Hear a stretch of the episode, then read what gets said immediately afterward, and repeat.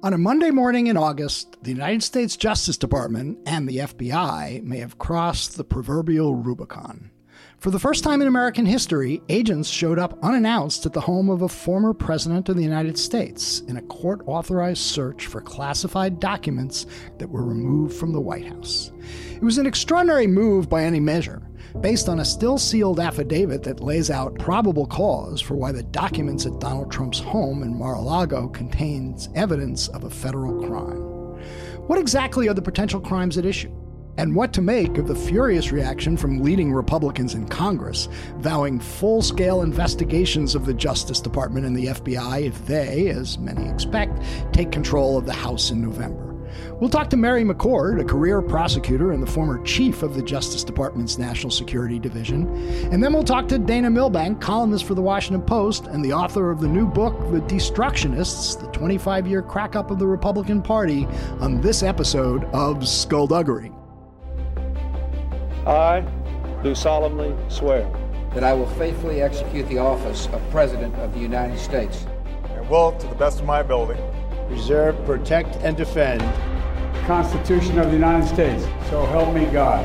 So help me God. So help me God. So help me God. So help me God. So help me God. I'm Michael Isikoff, Chief Investigative Correspondent for Yahoo News. I'm Dan Klaidman, Editor-in-Chief of Yahoo News. And I'm Victoria Bassetti, a Senior Counsel at States United.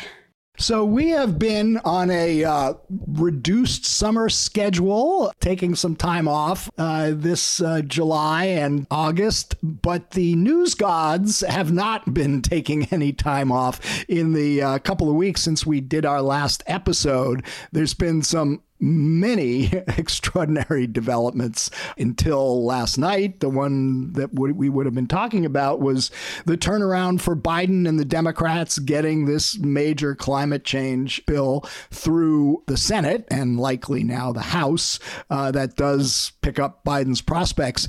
But clearly, the increasing aggressiveness of the Justice Department in investigating Donald Trump and culminating with this raid, as it were, on Monday at Mar-a-Lago is a pretty major development. And it's good we're going to have Mary McCord here to talk about it. It is. But I think, Mike, you're underselling the Biden turnaround a little bit. So before we get to that, okay. It's the climate change, health care, and a tax bill, major Democratic priorities that seemed dead only a couple of weeks ago have passed. They took out Zawahiri. Bin Laden's, I forgot about that one. Bin Laden's number two. They got the semiconductor bill passed. They got a massive increase in jobs, 500,000 plus jobs. So I can only think that Ron Klain and other members of the Biden senior White House staff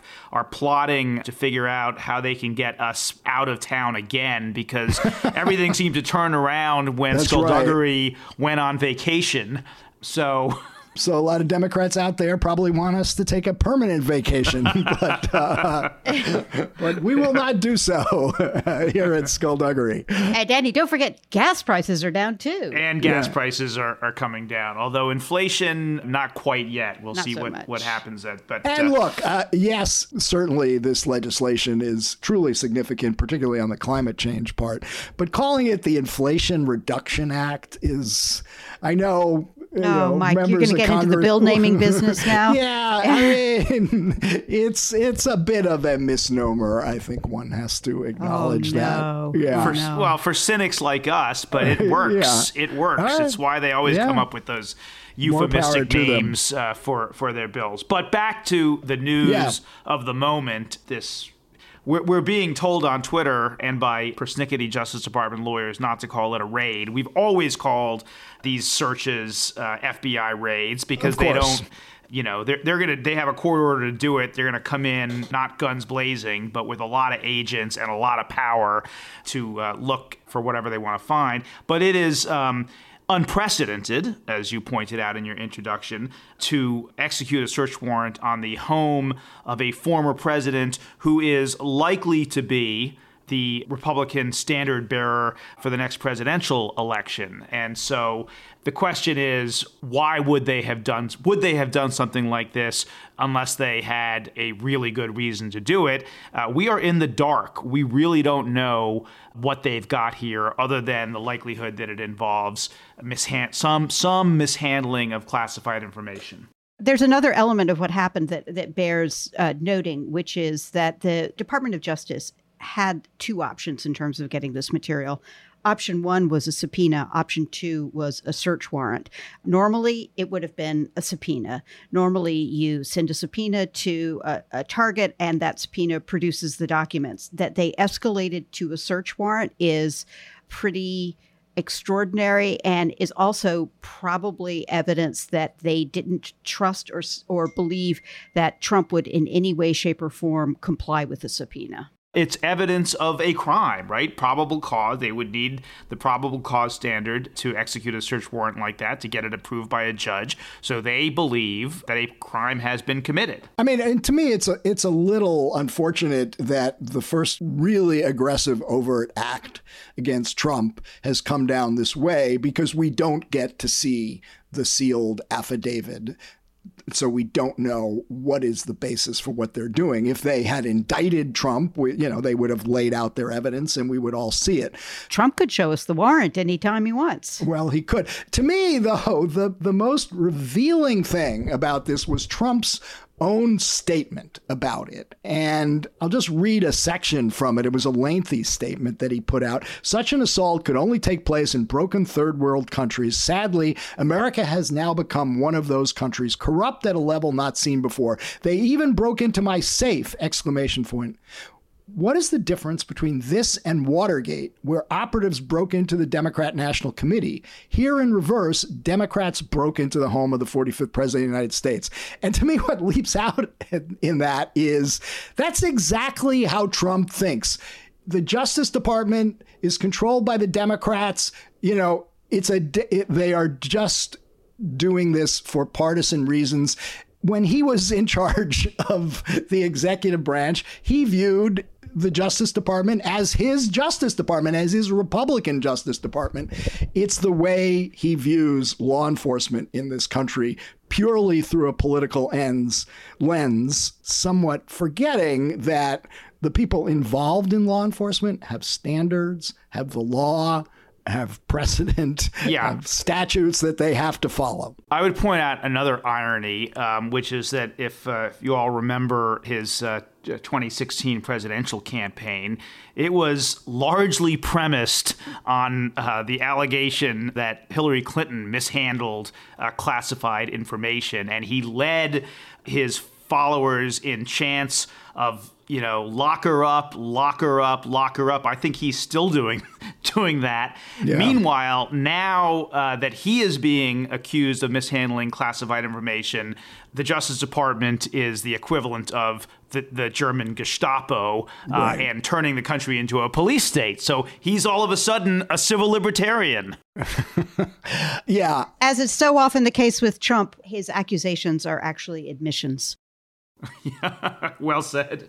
Excellent point. We've got lots to talk about here. A couple of housekeeping matters. We are still on a reduced summer schedule. We'll have another Skullduggery pod next week, and then we'll take the fates. The week after that, we will be off. So expect all hell to break loose that week. And Victoria, you are going to be with us for the conversation with Mary McCord, but then I understand you've got other business to attend to, so Dan and I will do the Dana Milbank interview. That said, we got Mary waiting for us, so let's get to it.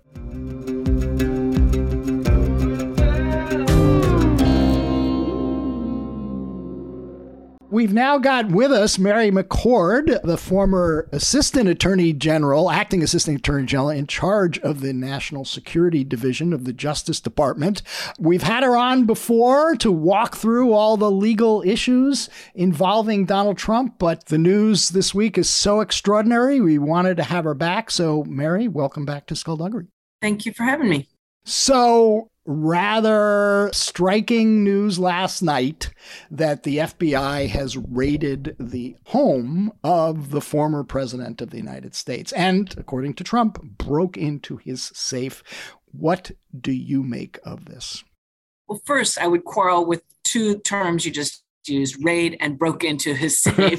Well, I said according to Trump. Okay, fair enough. Because this was, of course, a court-authorized search warrant that would have had to have included the safe within the terms of the search warrant or, you know, verbiage within that search warrant, which would have made it clear that it was authorized to go into a safe as well. So, you know, I think what's the reason this is such big news is it's in a very overt step for the FBI to actually execute a search warrant. And that signals to the whole world that they had probable cause that a judge, a federal judge agreed with probable cause to believe that evidence of a crime would be located in the premises to be searched, which is his home at Mar-a-Lago, former President Trump's home at Mar-a-Lago, at the time that it was searched. So it couldn't be, we thought this stuff was there a year ago, but not now. It would have to be probable cause to believe that evidence of a crime exists in that location at that time. And so, you know, that means that the Department of Justice, probably at the highest levels, because I don't think that this would be approved at a low level, probably all the way up to the Attorney General, agreed that this was a step that was not only legally supportable, but also, you know, important to take. And so I think that's partly why we've seen so much kerfuffle about it ever since it happened. Obviously, this involves, as has been reported, the removal of classified documents from the White House to Mar-a-Lago. What are the potential crimes here? That, because it's not about January 6th. I just wanted to make that point clear. What are the potential crimes here? And what's the precedent for DOJ enforcement of a matter such as this, if there's ever been a matter such as this? So, there's a variety of different possible crimes, but I think the two that are probably worth focusing the most on are 18 U.S.C. 2071. And this really applies to any, federal government employee who willfully, and unlawfully conceals, removes, mutilates, obliterates, falsifies, or destroys public records, records that are public records. So it means under that particular statute, it would mean if that was one of the bases for the search warrant, and I don't know yet. I mean, I haven't seen the search warrant. I don't know that anybody has. The reporting that's out there is supposedly based on somebody with knowledge.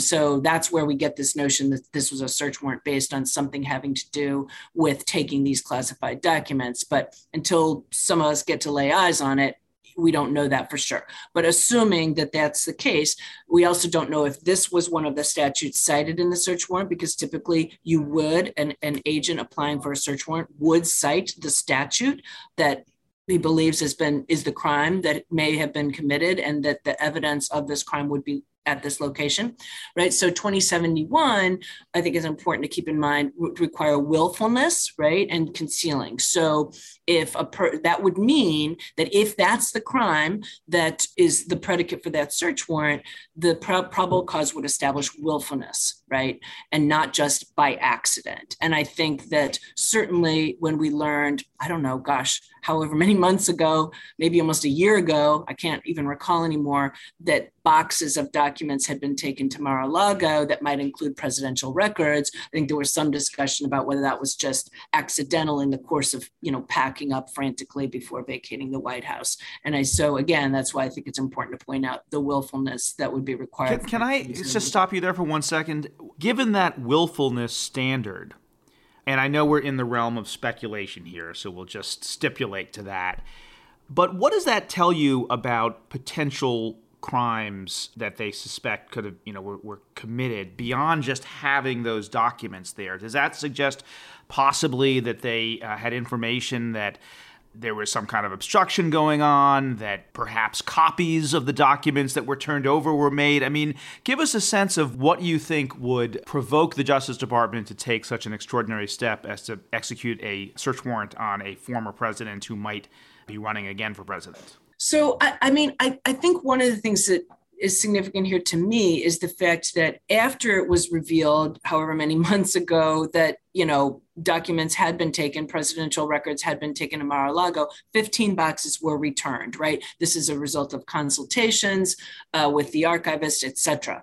So the fact that they're now during a search warrant makes me, that's how I think you could potentially get to willfulness, right? Because even if that was all an accident, it's been called to the president's attention. It's been called to the president's lawyer's attention. There was an actual collaborative, I guess, effort to round up the documents, the presidential records that have been mistakenly taken, and they return them. So the fact that they still, that the Justice Department apparently believe has probable cause to believe there's other documents, including classified documents there, whether they're the same or different, I don't know. But this idea that, oh, it was a mistake, he doesn't really have that anymore. So I think that's significant because it shows, okay, you had your chance, you argue mistake, the department obviously has probable cause. If the reporting is correct to believe, you still have documents, maybe some of the same, like you say, maybe copies. And so the question is why, right? Are you trying to conceal? What are you trying to do? Okay, so let me ask a question. The New York Times is reporting that in June, multiple officials from the Department of Justice visited Mar-a-Lago to kind of check the documents and see where some of these documents were being stored, including the DOJ Chief of Counterintelligence and Export Control. What does it tell you that someone at that rank and in that position went to Mar-a-Lago? Well, I know Jay Bratt. I've worked with Jay for decades, actually. We were both at the same U.S. Attorney's Office together for many years, and then brought him over to a position in the National Security Division when I was the acting assistant attorney general. So I do think it's significant. I mean, that's the litigating division within Department of Justice that investigates mishandling of classified information. I think it's interesting reporting because it's curious to me how that developed, you know, what that included in terms of looking at documents and then how that fed into this warrant, if at all. And right now, I just don't feel like I have nearly enough information to speculate about that. But that does lead me to, and I want to make sure to mention this too, that leads me to the fact that there's another potential crime here that has to do with classified information, and the fact that we have National Security Division lawyers such as Jay Bratt, the head of counterintelligence and export control, does mean that we're talking about national security implications, not simply presidential records that aren't classified. And I know that's already been reported. It's about classified documents, but I just want to, you know, be clear that, you know, it's a violation to take even non-classified information, violates that 2071. Another potential crime is actually under the Espionage Act, which is 18 USC 793. And that actually has provisions that apply to essentially the mishandling through gross negligence, permitting documents to be removed from their proper place or to be lost, stolen, or destroyed. And there's also conspiracy provisions within that 18 USC 793. So, you know, that again, gross negligence would be a different standard of intent than the willfulness for 2071. But certainly gross negligence could be proved by willfulness because that would be even beyond gross negligence. And when you were the head of the National Security Division, what would it have taken? What sort of evidence would you have wanted to see before you would have signed off on a search warrant of a potential suspect, indictee? What would it have taken to convince you that you ought to do that? So always for a search warrant, you need probable cause that evidence of a crime will be found at the location sought to be searched, right? So I think what you're really asking is not, you know, what would I have taken in terms of probable cause, but what prudential concerns would go into it, particularly in a sensitive case like this, where we're talking about a former president. And there's also prudential concerns about danger to national security. And is this the right tactic, and an overt search warrant, right? Or is there some other way of mitigating danger to the United States that doesn't involve this kind of overt investigative technique? I would also be thinking down the line, am I going to be able to make a case in court, because is the national defense information so sensitive that the equity holder, the national security agency whose information it is never going to let me put it in court, is never going to say to me, it's okay, prosecutor, to prove up that this is national defense information the very nature of which means it would cause substantial damage to U.S. national security if it were disclosed, you know, admitting that is actually admitting to things that sometimes our national security agencies don't want to admit to. So there's all kinds of prudential things you'd be looking at. In terms of a former president, that's what's unprecedented here, to kind of go back to one of the initial questions. And so, you know, it would be more than just, do you have probable cause? It would be, where are we going from here? If we find the things we think we're going to find, are we going to be seeking an indictment from this grand jury? And what are the different things to weigh? Is that, you know, because it's unprecedented, is this in line with other precedents, even though they're not the same? It's not about a former president, but so that would, to me, that would depend on how significant are the documents, right? How sensitive is the national security information? Are we worried that some of this information would actually be shared outside of Mar-a-Lago, potentially with foreign adversaries? I'd be really concerned about that. And it is the case, by the way, that representatives of foreign governments come to Mar-a-Lago all the time. That is the case. And it's also the case that the president has said things to foreign adversaries, you know, during his term that caused the intelligence agencies and national security agencies to, you know, become quite alarmed and concerned and startled. But one complication here is that the president, when president, not now, but when president, has the authority to declassify things. He doesn't have that authority anymore. By the way, just very quickly, I know Mike's got a question, but on that point, is it just a kind of a waving of the wand, or does the president, is there an elaborate process for a president to declassify information? So there are processes, but it can happen relatively quickly. And let me give you examples. Sometimes when journalists, such as yourselves, get some classified information through some source, sometimes that will come to the attention. Sometimes the journalist themselves calls the government and says, hey, you know, this is an important story. We want to break, but we're doing a little check with you to see how dangerous we'll be. And sometimes a high level intelligence official will say to the journalist, you know, that this is true information. It's national security information. It's highly classified. We're asking you not to publish it. And that person is in that moment making a decision to reveal to that journalist that, you know, yes, this is legitimate information. Please don't publish it because of the national security implications. And that can be done because if that person is an original classifying authority. So in other words, if that person has the equity, and by equity I say is his agency or her agency is the one who sort of owns that national security information.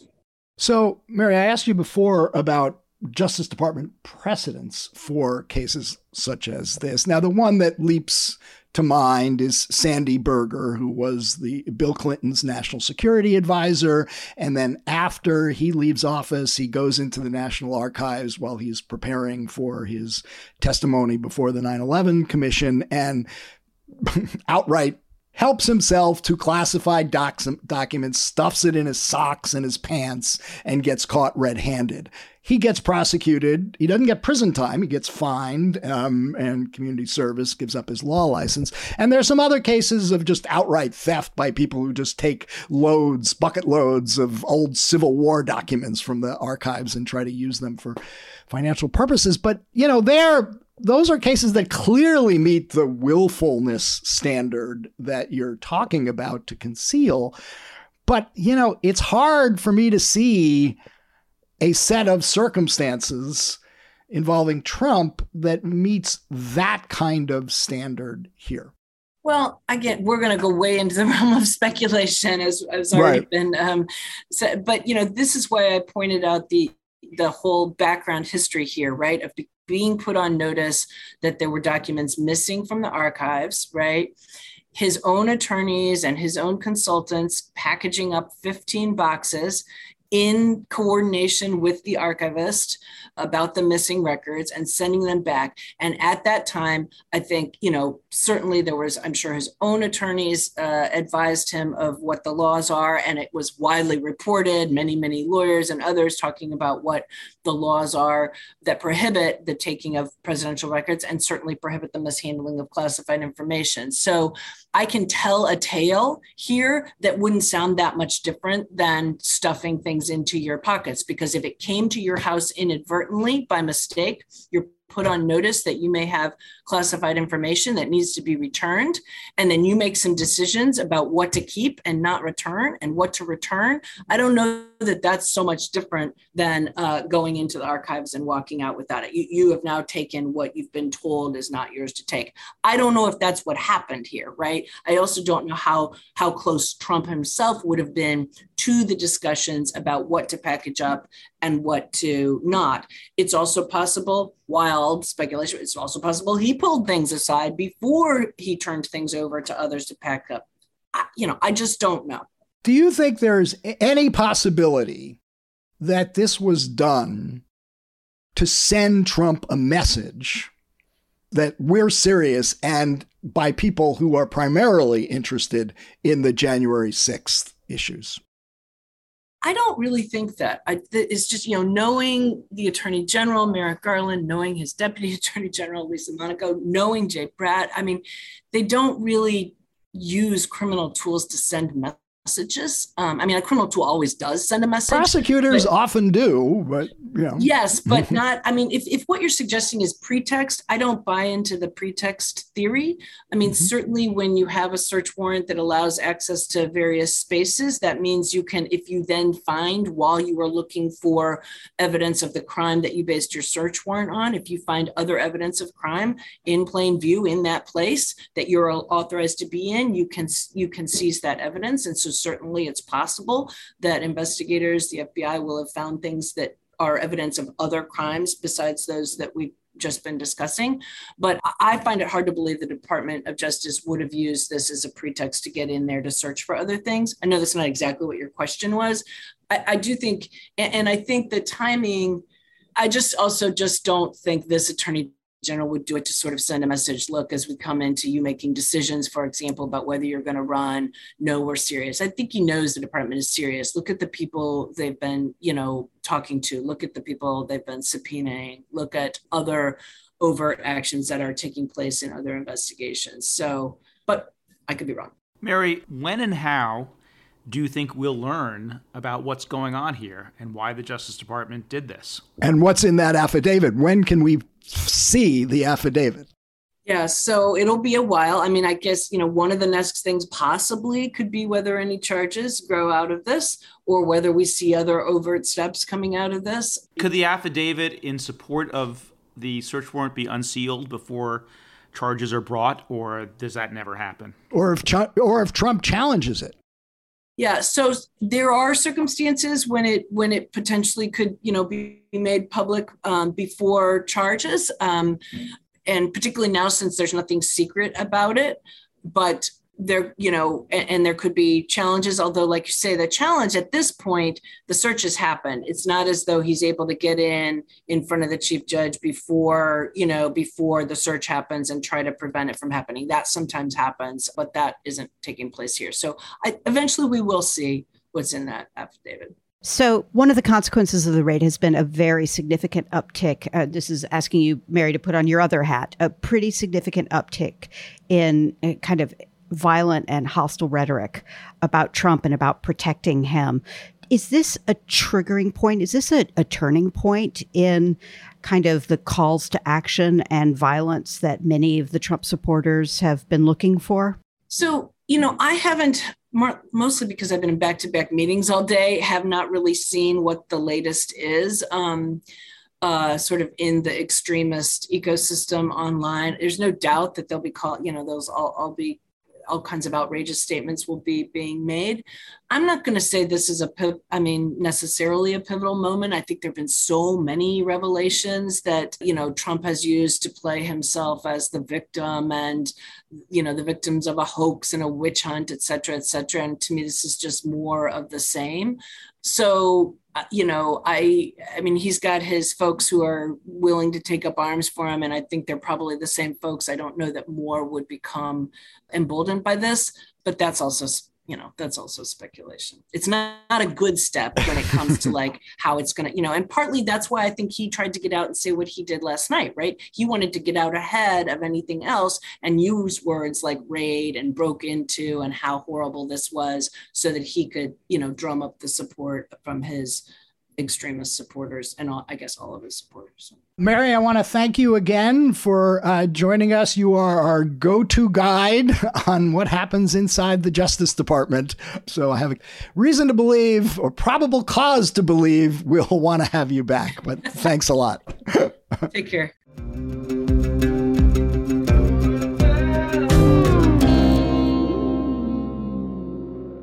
We've now got with us Dana Milbank, columnist for The Washington Post and author of the new book, The Destructionists, the 25-year crack-up of the Republican Party. Dana, welcome to Skullduggery.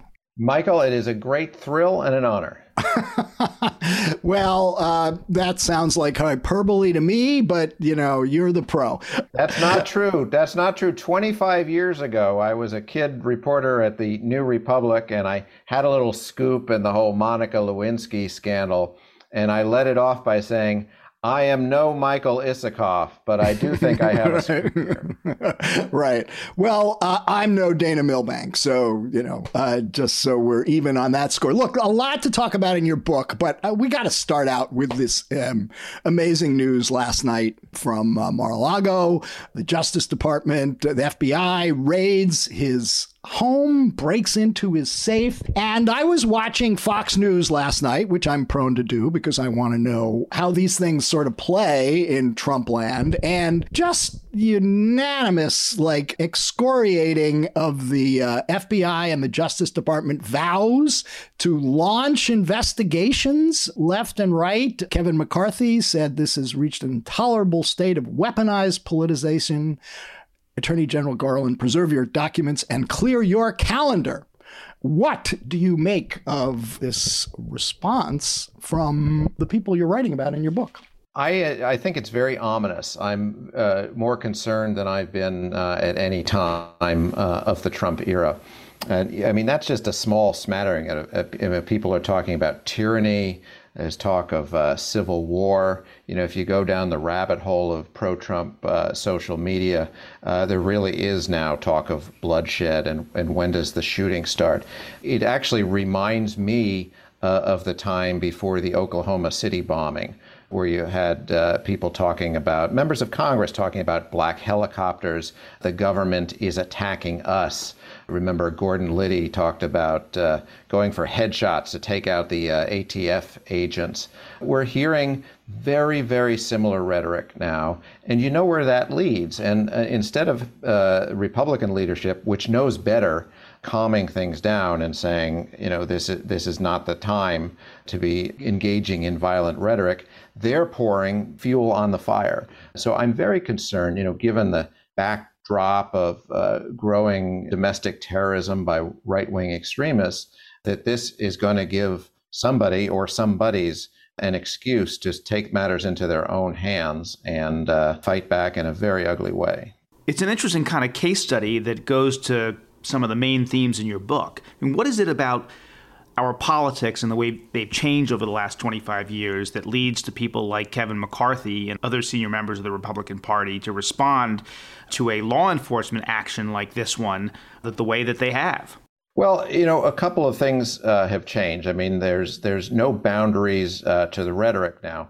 I think that was sort of an innovation of the Gingrich era, which, of course, has gone through many iterations for the worse since then. But the people on the other side of the aisle are no longer your opponents. They are the enemy.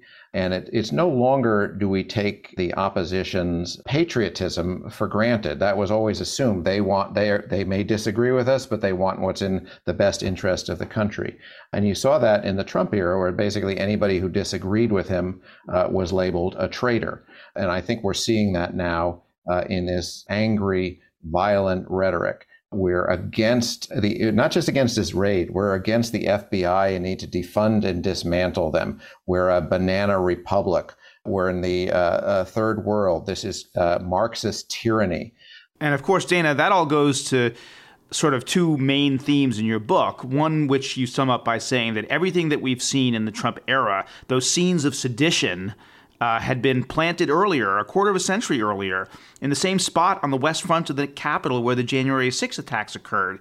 But also, so much of this is laid at the feet of Newt Gingrich, who you say it sort of started with, that in a sense he was the innovator of this idea that, you know, Democrats and Republicans are no longer just political rivals to debate the issues and try to persuade each other, but now Democrats have become the mortal enemy who need to be destroyed.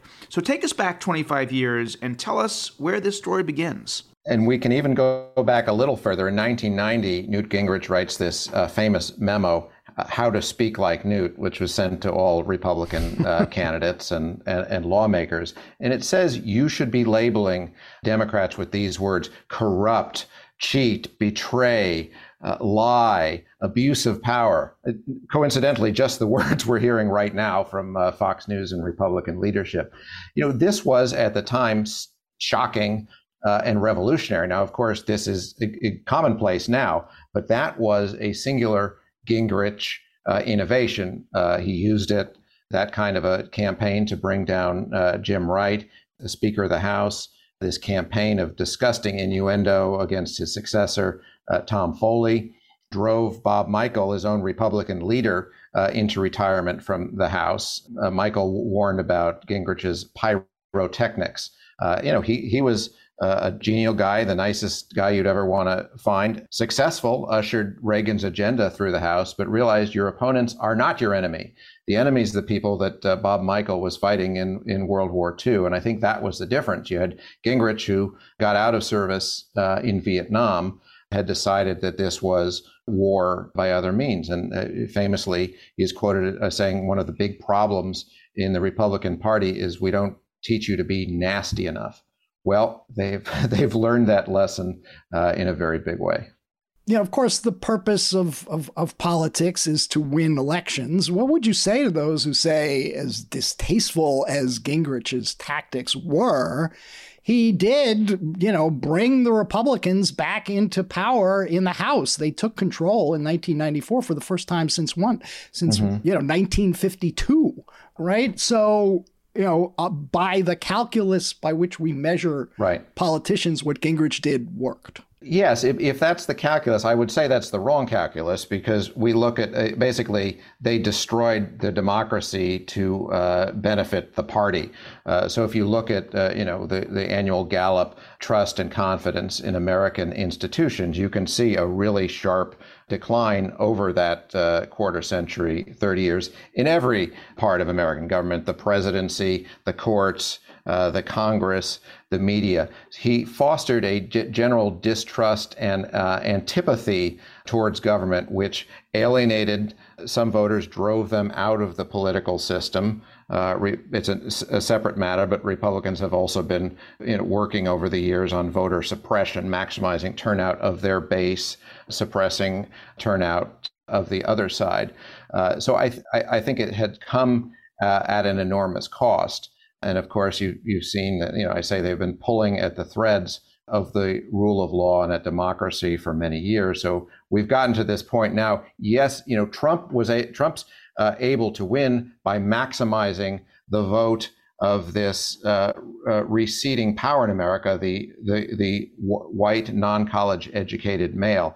That's sustaining him in power now. I don't see it sustaining Republicans in the long term. So just to follow up on that, Dana, you say, winning elections should not be the only calculus by which we, judge political actors.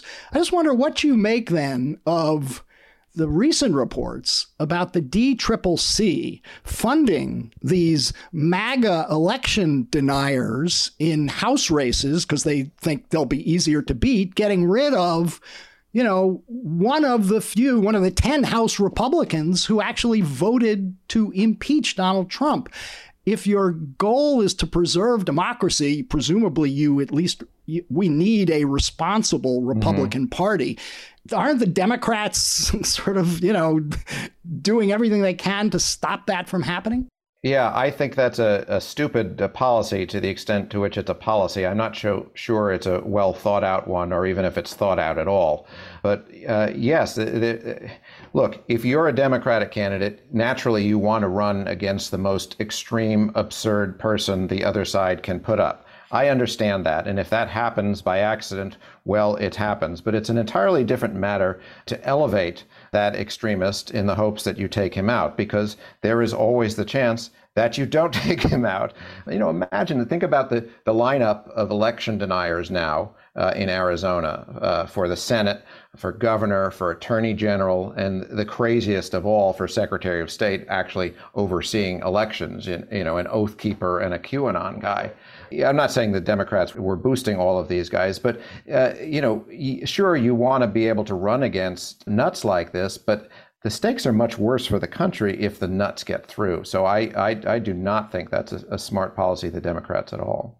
Dana, let's dig a little bit deeper into the reasons for this transformation of Republicans into destructionists, because a lot of people will point to polarization in our politics as you know, maybe the driving force here. But that's not what you see, that there are these kind of structural factors, polarization, fragmentation of the media, social media, all of these things that kind of are self-reinforcing. But you see other factors, and primarily the one that you see is race. Mm-hmm. So explain that. Yes, I mean, I agree that polarization is a thing that is existing. Both parties have gone more towards the polls, but you know, you can talk to the political scientists that can document that it is really disproportionate, that one side has gone to a polar extreme and the other has moved a little bit to the left. But I don't think we want to talk political science here. Yeah, I mean, there are various ways in which I've said that Republicans have basically stopped being good faith participants in the democratic process. You know, the primary one is race, as we were discussing a moment ago. Look at the autopsy Republicans did after 2012. They said we need to appeal to black voters, Latino, Asian Americans, gay voters. And they took that advice and then went in precisely the opposite direction. And, you know, House Republicans, led by Steve King, defeated comprehensive immigration reform, even though it had, you know, overwhelming bipartisan support in the Senate. And then Trump comes along, and his innovation, if you can call it that, is there is enough angst out there among white voters, particularly non-college educated, who are going to become a minority in this country. In the year 2045, will be a white minority country. They are anxious and they are angry about being replaced. To get at the great replacement theory, you can capitalize on that anger and bring them out in huge number. And Trump did. You know, 40% of the people who voted for him were white evangelical Christians. They're only 15% of the population, but they are 25% of the electorate. So in race in that way, and perhaps we can talk about these other things, but also just sort of this grinding assault on the truth, expertise, and the media also figures into it. The Republican efforts to basically throw sand in the gears of government to bring about this constant era of shutdowns and debt limit defaults and just a general halt to government functioning. And also this footsie with the anti-government militia type patriot movements, which you saw in the 90s. You saw it again during the Tea Party era. And unfortunately, we're seeing it in perhaps the biggest way of all right now. But they constantly being let further and further into the Republican tent. And now it seems as if they've taken over. So, Dana, in your book, you do argue that, you know, Trump's election can primarily be described as a result of this racial resentment and, you know, white resistance. And basically, you know, it is about race, not the economic dislocations that people in, you know, many Midwestern states were experiencing. But let me ask you this. Look, in 2012, the voters in Ohio, Michigan, Wisconsin, and Pennsylvania voted for the re-election of a black man, Barack Obama. Mm-hmm. 4 years later, they all voted for Donald Trump. Narrow margins, but you know, Trump got those electoral votes. Did the voters in those states become more racist in the 4 years between Obama and Trump? No, and I think the notion to the extent to which they've been the same voters, I think, has been overplayed. I think there are relatively few of that. It's more about turnout and who's coming out on each side. But no, America is not more racist than it was before. Indeed, it's probably a lot less racist than it was at times in our history. Americans are not more violent and not more conspiracy-minded than they were before. What's happened is, particularly Trump, but those leading up to him said, validated it, said it's okay to express these feelings. So I think you're having a lot more sound and fury of the racism, of the violent rhetoric, of the conspiracy theories. They've been brought from the fringes into the mainstream. So why did those Midwestern battleground states shift? A lot of it was a backlash to the existing administration, which Republican leaders, Trump principally among them, channeled into racial thoughts. It was a backlash against a woman being at the top of the presidential ticket, which Trump primarily translated into misogynistic thoughts. So you had more people like that turning out at the polls. It's not like people changed their minds. It's just you had more of those kind of voters turning out in larger numbers. So, Dana, one of the things that you do really brilliantly in this book is kind of lay out the antecedents to the Destructionists or to Trumpism, you know, because we sometimes think of Trump as a kind of a singular and unique figure, which in many ways he is, but he is also, I think in your view, a symptom of the disease. So give us some of those milestones, those key events along the road to destructionism. And let's start with one that Isikoff and I covered many years ago, which involved an obscure backbench congressman named Dan Burton and a melon.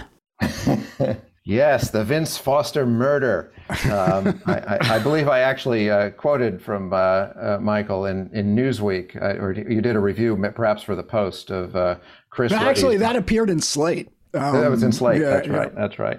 So I think this was sort of the beginning of conspiracy theories going mainstream. Of course, conspiracy theories have always been with us. I mean, just think about the JFK assassination.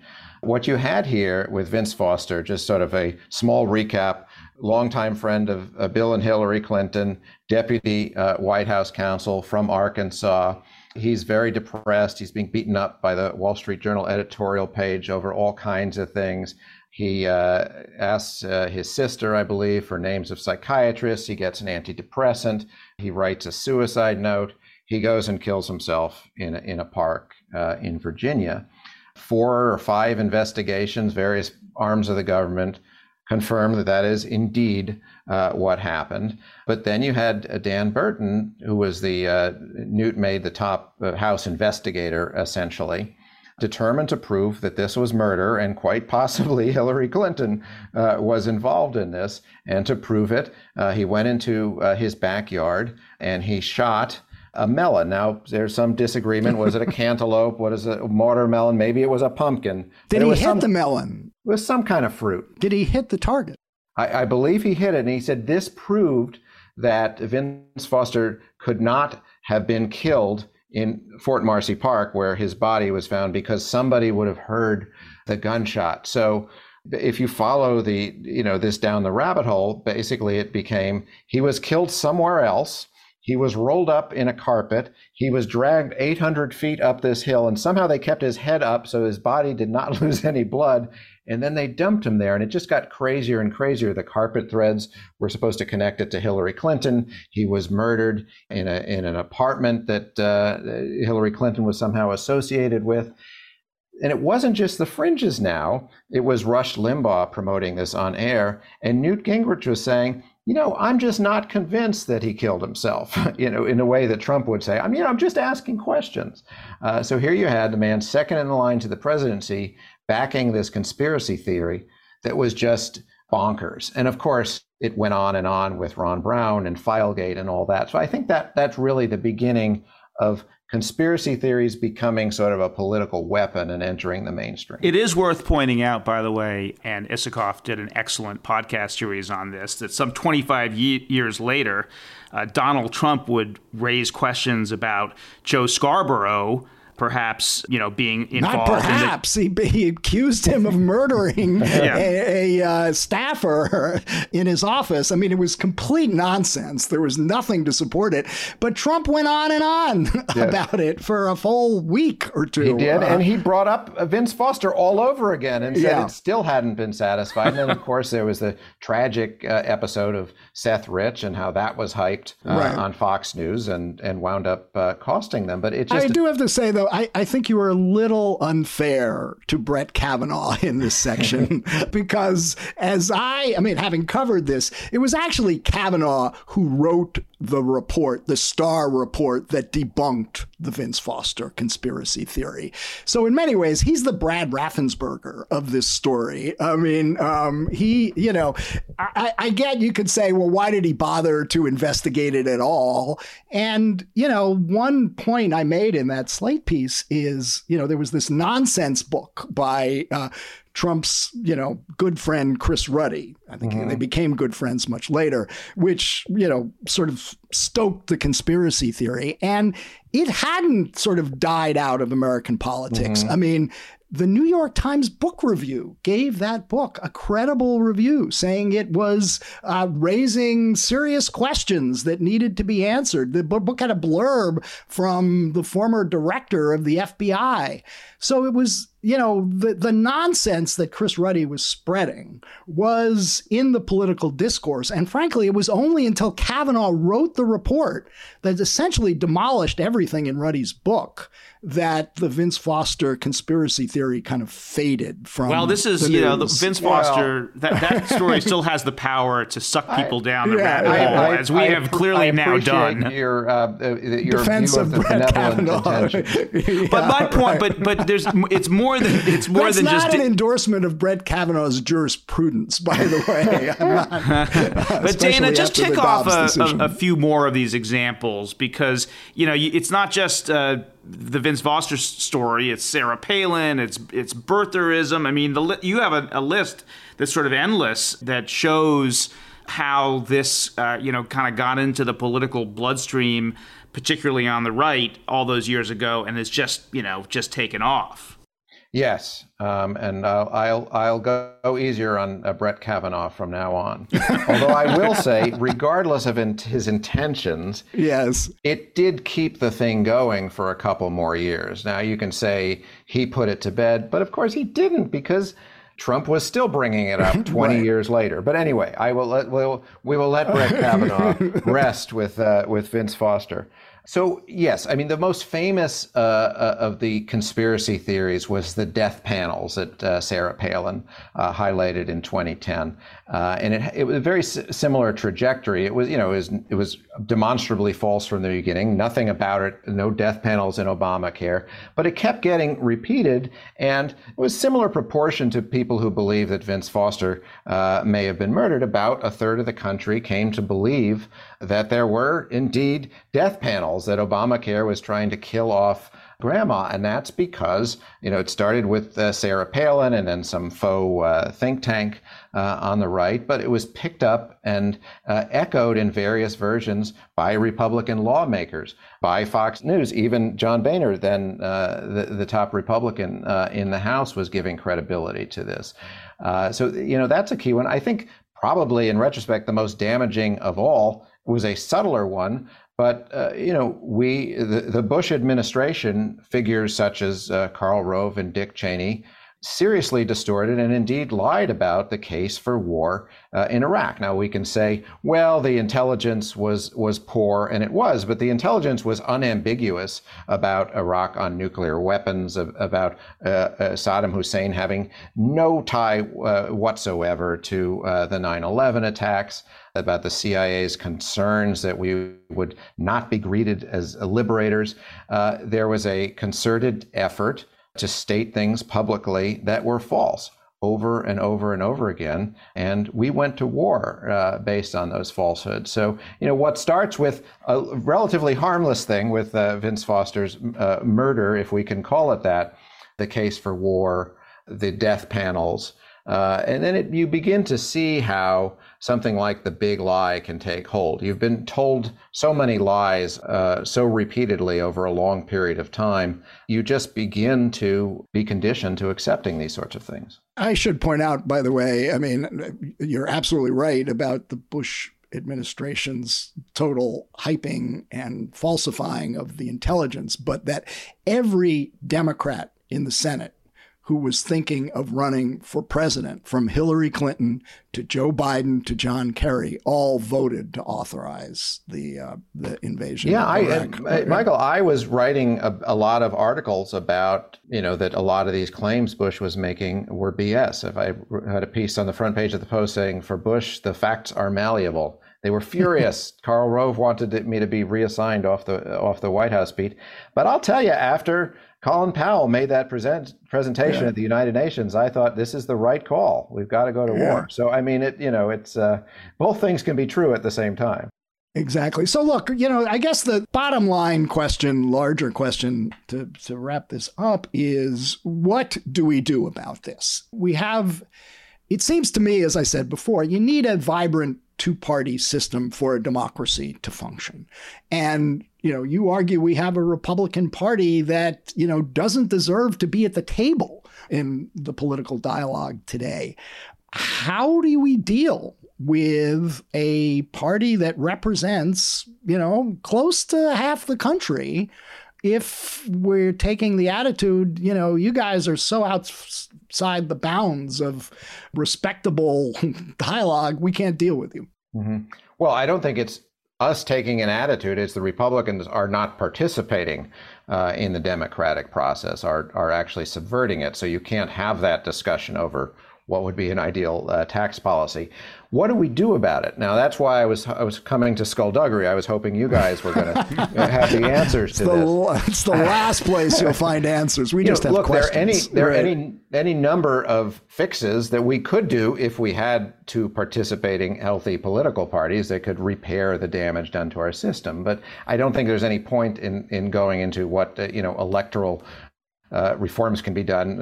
Good luck. I'm glad they're doing the Electoral Count Act, but that's, one minor fix for what happened the last time. Look, in the long term, I'm optimistic that this will work out because of the demographic argument. I mean, this will be resolved. Even if not one more person immigrates into the United States, this will become a white minority country. We will become a multicultural nation, more so than we are today. And I think that will change our politics fundamentally. The question is, what happens between now and then till we get to mid-century? Have we destroyed so much of our democracy that nothing is left? So, and I don't have a good answer for that.